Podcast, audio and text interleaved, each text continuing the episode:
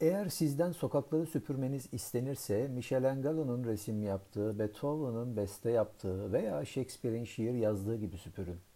O kadar güzel süpürün ki gökteki ve yerdeki herkes durup burada işini çok iyi yapan dünyanın en iyi çöpçüsü yaşıyormuş desin.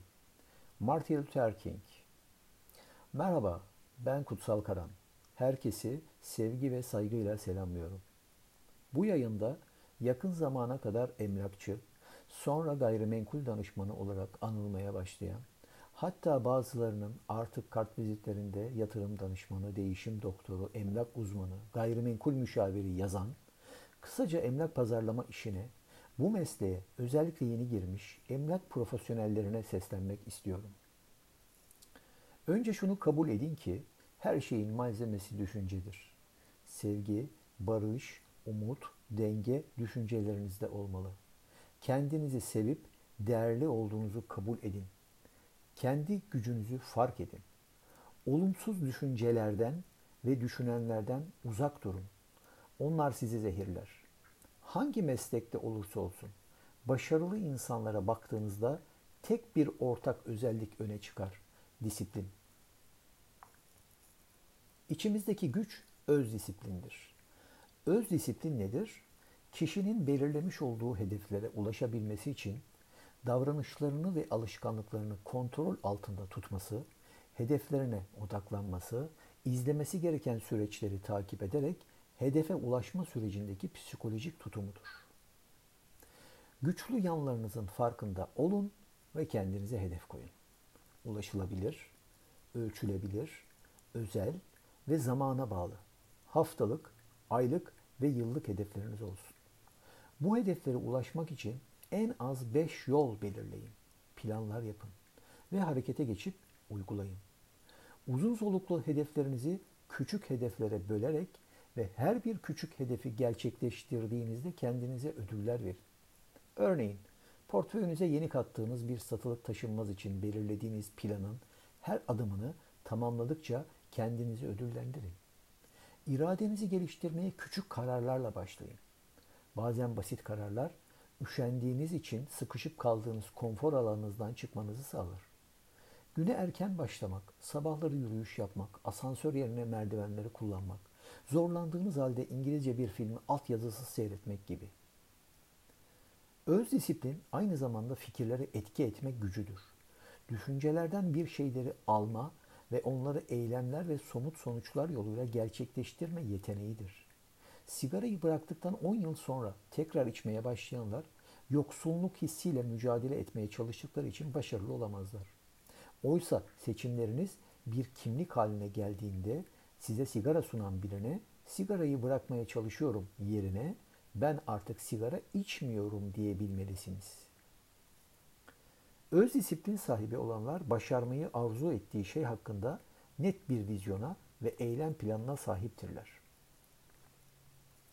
Nereye gittiğinizi bilmiyorsanız vazgeçmeniz ve yoldan çıkmanız çok kolaydır. Yapmam gerekiyor yerine yapacağım dili kullanmalısınız. Öz disiplininize engel olanları saptamanın en iyi yolu rutin iş gününüzde neler yaptığınızı dakikalarıyla yazarak sizi yaptığınız işe odaklamaktan alıkoyan şeyleri tespit edebilirsiniz. Bu yolla dikkatinizi dağıtanları bulabilir, zamanınızı da daha nitelikli planlayabilmiş olursunuz. Martin Luther King'in deyişiyle çöpçü bile olsak bize dünyanın en iyi çöpçüsü desinler. Sevdiğiniz işi yaparsanız bir gün bile çalışmış sayılmazsınız demiş Konfüçyüs. Veya bildiğin ya da sevdiğin bölgede çalış diyelim. Genelde iş hayatının getirdiği stresten dolayı cuma akşamları, hafta sonları iple çekilir. Fakat işini aşk ile yapanlar için her an hafta sonudur. Çünkü yaptıklarını zorunluluktan değil, severek yaparlar.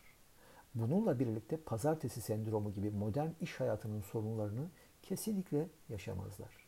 Çünkü onlar için işin başlangıç ve bitiş zamanı yoktur. Sevdikleri şey vardır. İşini severek yapanlar işten sonra şimdi ne yapmalıyım panik halini yaşamazlar. Çünkü işlerini sevdikleri için her şey kontrol altındadır. Bu yüzden iş esnasında eğlenmeyi de, bilgilenmeyi de, çalışmayı da çok iyi bilirler. Bu gibi panik hallerinin zamanlarını kalitesiz kılmasına izin vermezler. İşini severek yapmak işine özenmektir. İşinize özendiğiniz zaman sırf iş olsun veya bir an önce bitsin diye düşünmezsiniz. Olacaksa en iyisi olsun diyerek yaptığınız işler üzerinde düşünür, önem verir, gayret eder ve elinizden gelenin en iyisini yaparsınız. İşi sevmemek sorumluluktan kaçmak demektir. Ancak işini severek yapanlar işi hobi olarak gördüklerinden sorumluluk almaktan da kaçınmazlar. İşlerini severek yapanlar evlerine hiçbir zaman yorgun dönmezler.